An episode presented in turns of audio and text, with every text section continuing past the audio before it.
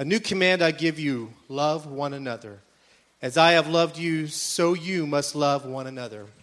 By this, everyone will know that you are my disciples if you love one another. The word of God for the people of God. Thanks be to God. Today we get to talk about the heart of the matter, which is love. The fruit of the Spirit that leads the list. This is the foundation of all the rest. And this is the mark of the Christian life this transformation happening inside of us. Uh, now, we all know that this is hard, okay? This doesn't happen naturally, it's a struggle.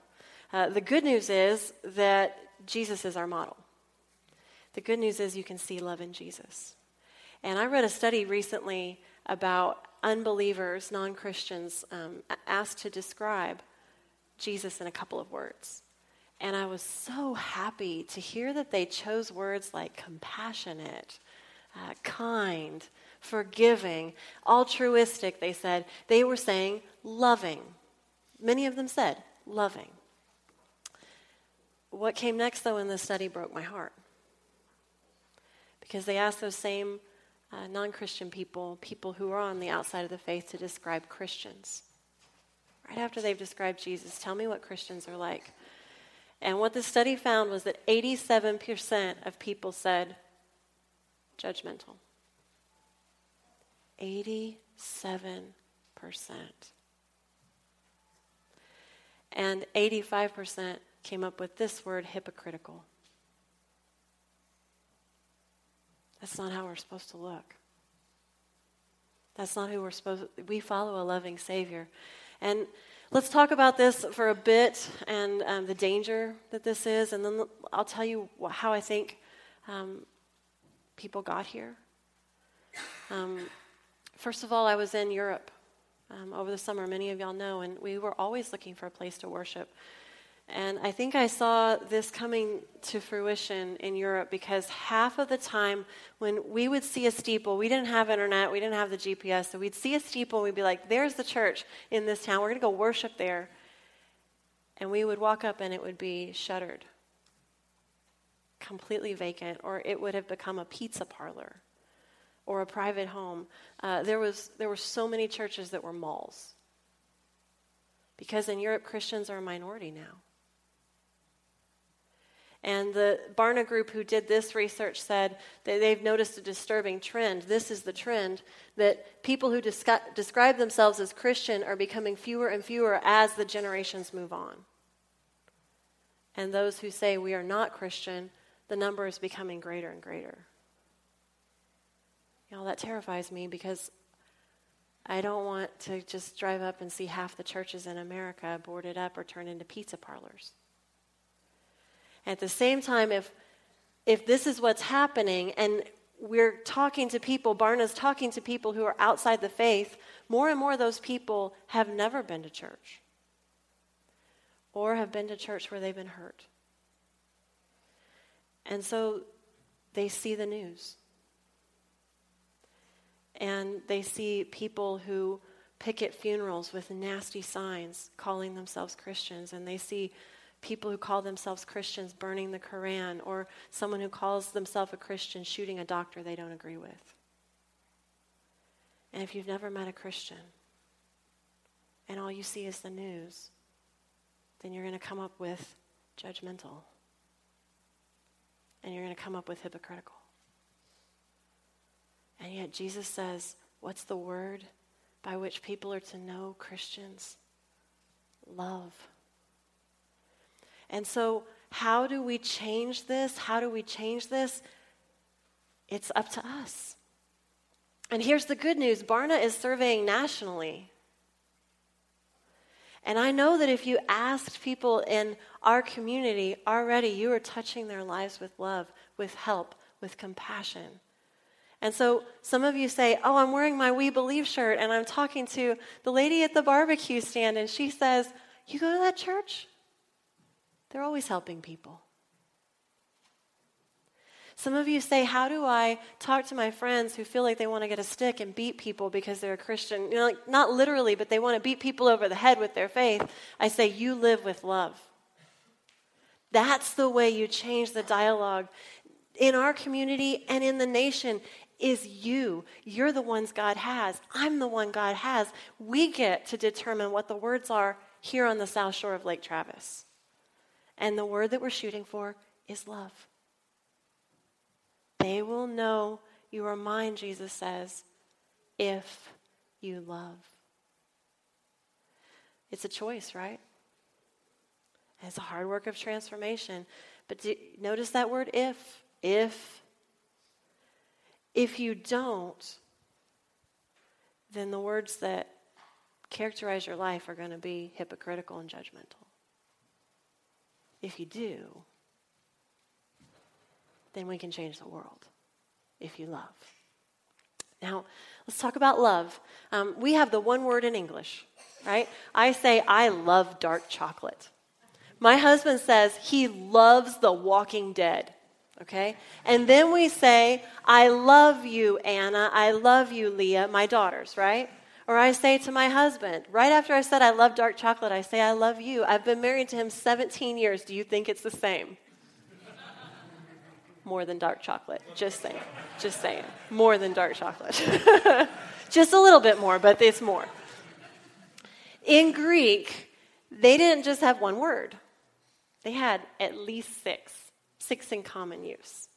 And so I want us to think about this. I'm going to tell you what they all are, and then know when we read our Bible in English, there's all this rich tapestry of love and all these different words that give meaning in the Greek. And we get to English and we're like, love. Well, in Greek, they had eros, which is passionate love. They had phileo, which is friendship love. They had ludus, which is playful, joyful love, like the kids with the ball. They had pragma, which is long standing love. It's like the love um, of a couple that's been married 50 years.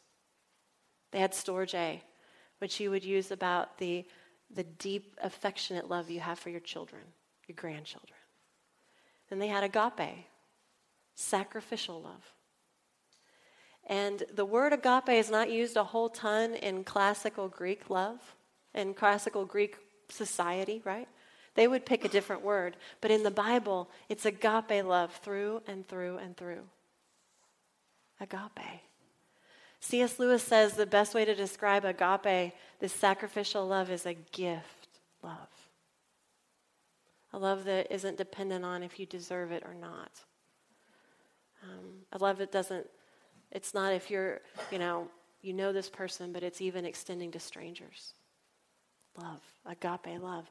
And when Jesus says, everyone will know you're my disciples if you love, guess which word this is?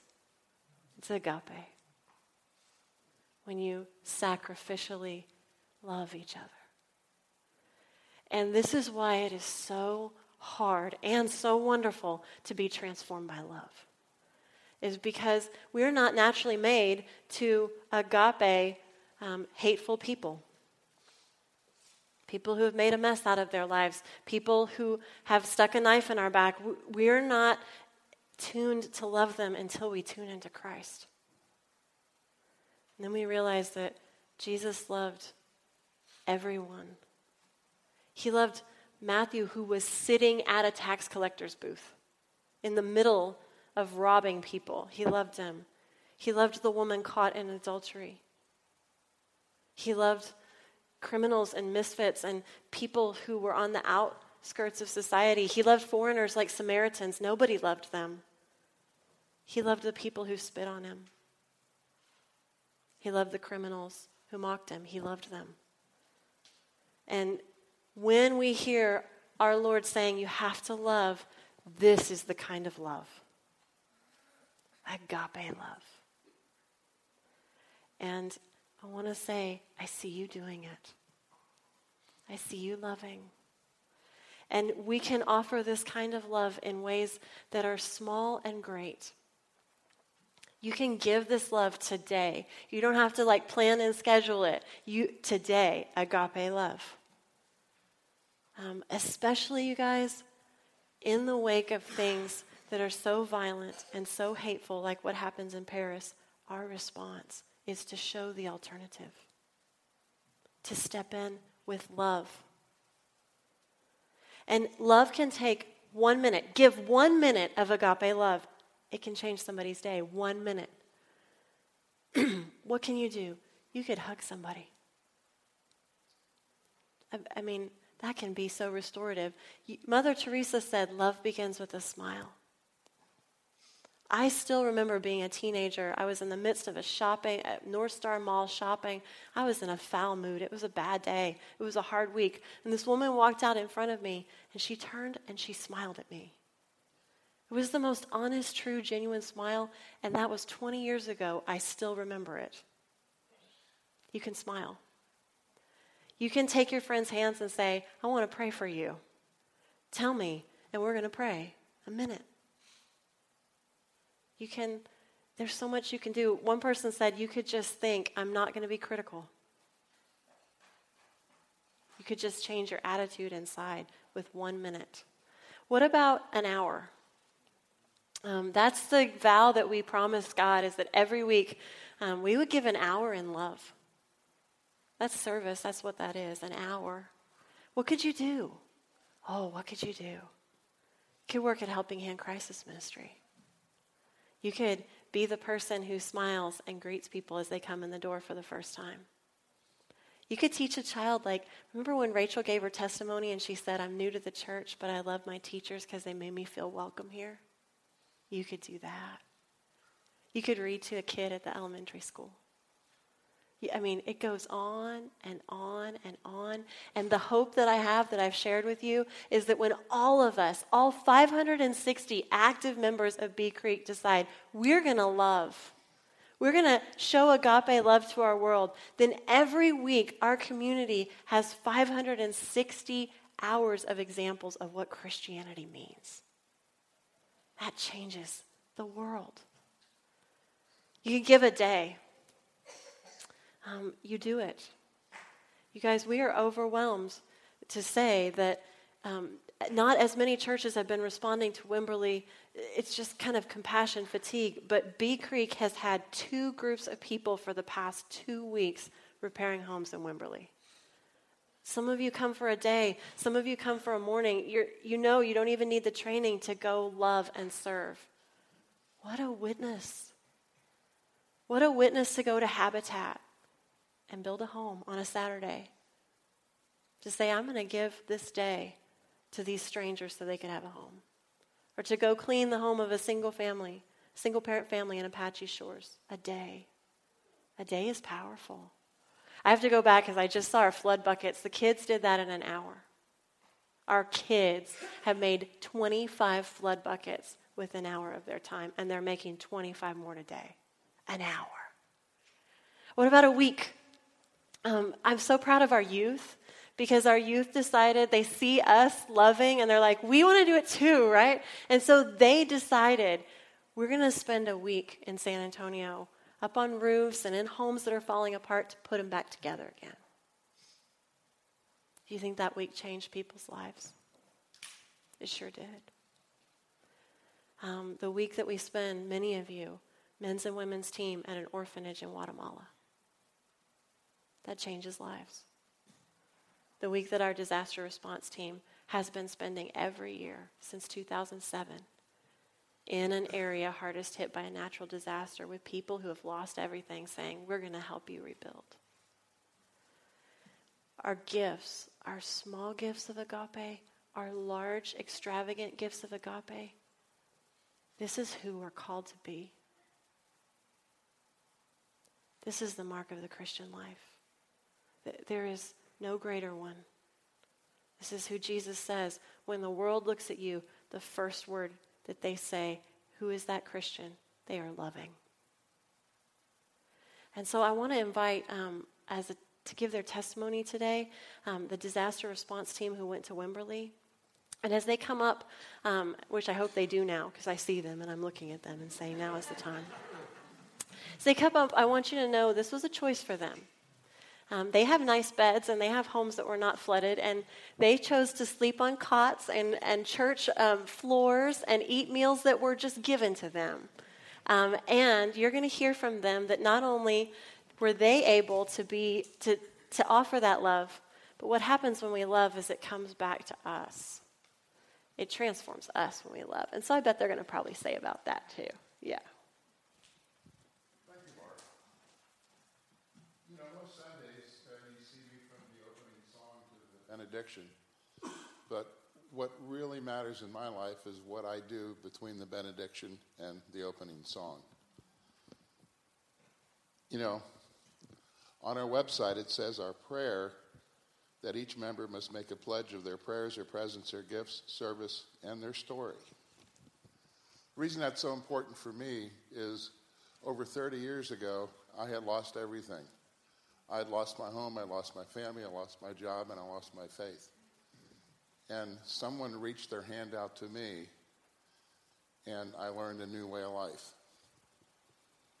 And that new line, uh, way of life is just very simple for me. It's trusting God, clean house, and helping others. And Bee Creek helps others in so many ways. I can remember in 2011, the Spicewood wildfires. Bertina and I, we didn't know which way the smoke was coming, and we grabbed our two dogs and put them in the car, and we could have turned left to get out of the way, but we turned right and drove right up here. And I can remember the first person we saw was Kevin Hikus, and he was standing here. Kevin said, We already notified the sheriff. Our church is open for whoever needs help. And there were dozens of people that kept on pulling up. They say, gee, we need to go get blankets, we need this and whatever. And it's just the, the attitude of our, our church that's a community through love that we want to help other people. You know, after you spend a week in mud and sawdust and, and sleeping on leaky air mattresses and driving a mile or so to get a shower at the end of the day, it's worth it because what we see is where, you know, there's hope where there was defeat, and there's gratitude where there was desperation, and there's light in their hearts where there was none at all. In the song Amazing Grace, where it says, When we've been here 10,000 years, uh, bright shining as the sun, do you know how many roofs are going to be leaking in 10,000 years? So, y'all better learn how to do that right away. And we need your help right now. Thank you.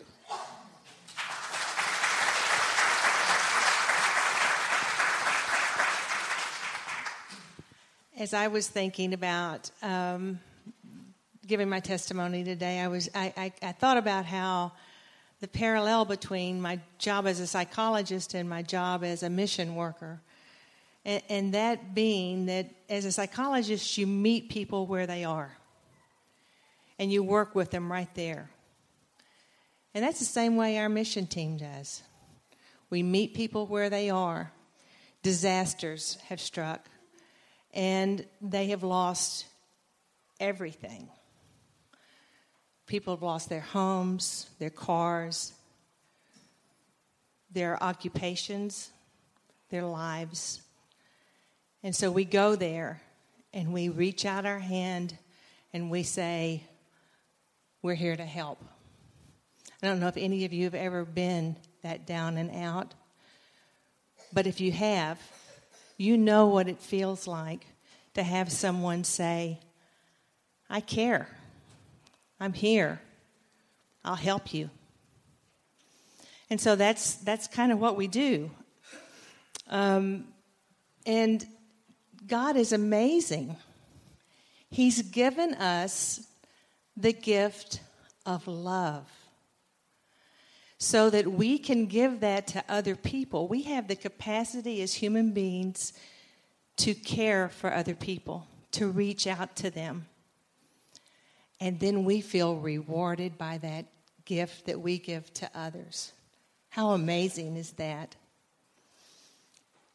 Uh, and, and then there's the bonus of doing mission work, and that is our team. 2007, we went to New Orleans after Katrina, and we saw true devastation there. And I really didn't know you or Bertina or the 12 or 13 other people that were, were on that team. But after a week of sleeping on leaky air mattresses and eating whatever food we could get and being really, really, really grubby and dirty and sharing, well, we didn't share showers, but I don't want you to get the wrong idea.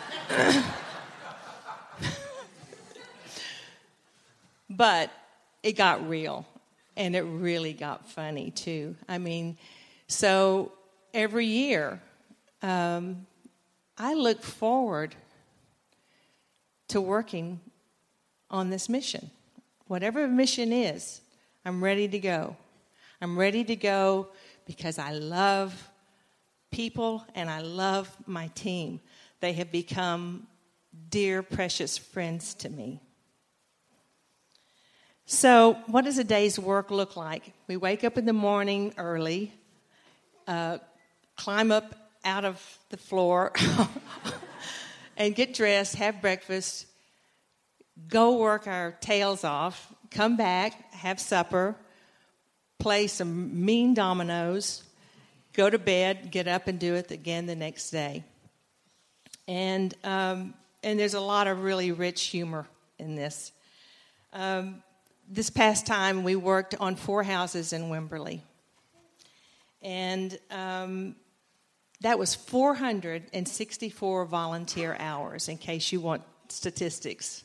And you can put a number to that if you want to, as far as value. Uh, the first house that we went to, we arrived at, and the, the, there was a little family who had been displaced, uh, and they had now they were building their house up how many feet high? Up on stilts? 12 feet, 12 feet high now. Um, and, you know, they had gotten down to the very last workers there, and there were just two guys that had been there day in and day out. And they said that when we arrived, they thought it was the cavalry coming in. You know, it was just like, yay, somebody's here. And, and so we really did a, a lot of really good work there. The second house that we went to, the house had been washed away, and, and we put down um, flooring. Um, yeah, that's what we'll call it. And, and, then the third house we went to, the guy and the, the couple there, the, the fellow had just had a heart transplant back in January and had two toes amputated as well. The only way he knew that he was being flooded was his cats. This is like one o'clock in the morning. His cats started kind of going crazy and um, he felt his bed, you know, kind of waving like this, and he was floating.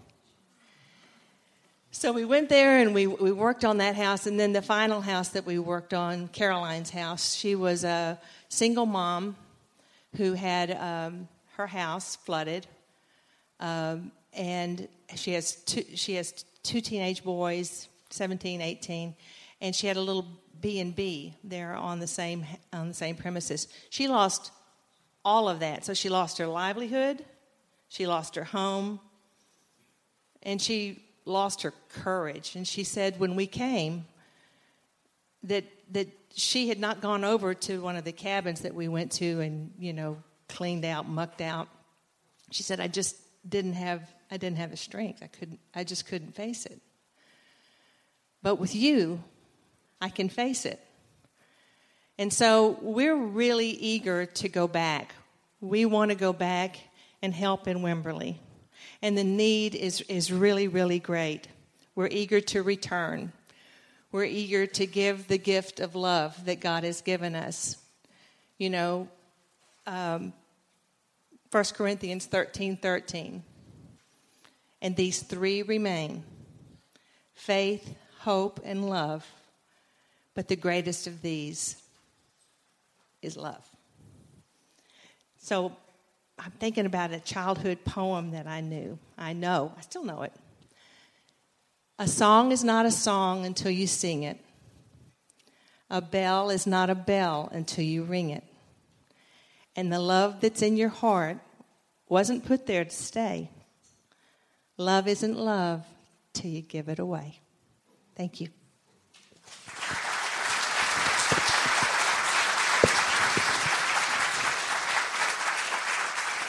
I think y'all have an idea of um, what they went through and, and what they gave, and then how that helped people and how that love came back to them as well. But they've also made um, a little short uh, video of what they did.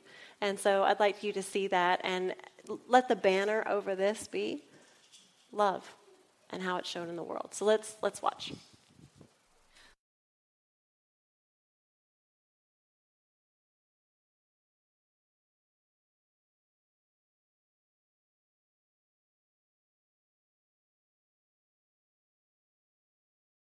So you remember how Kathy said there was that lady who said she didn't have the courage until somebody from Bee Creek came to help her, and then she could face it. And that's who Jesus is calling us to be. People who are there with love in the darkest hours of another person's life or just when they're having a bad day. That is who we are called to be. And that is the mark of a Christian life. So, let it be said when people describe you, you're shooting for the first word out of their mouths to be love. Let's pray. God, help us to become more like you are, to love, agape love like you do. Uh, thank you that you have loved us, that you have sent people who have found us in our darkest times so that we are not alone. And help us, Jesus, to be more like you every day. Transform our hearts so that they would beat with love, with agape love that is sacrificial, that is a gift, and that changes the world. We ask this in Jesus' name. Amen.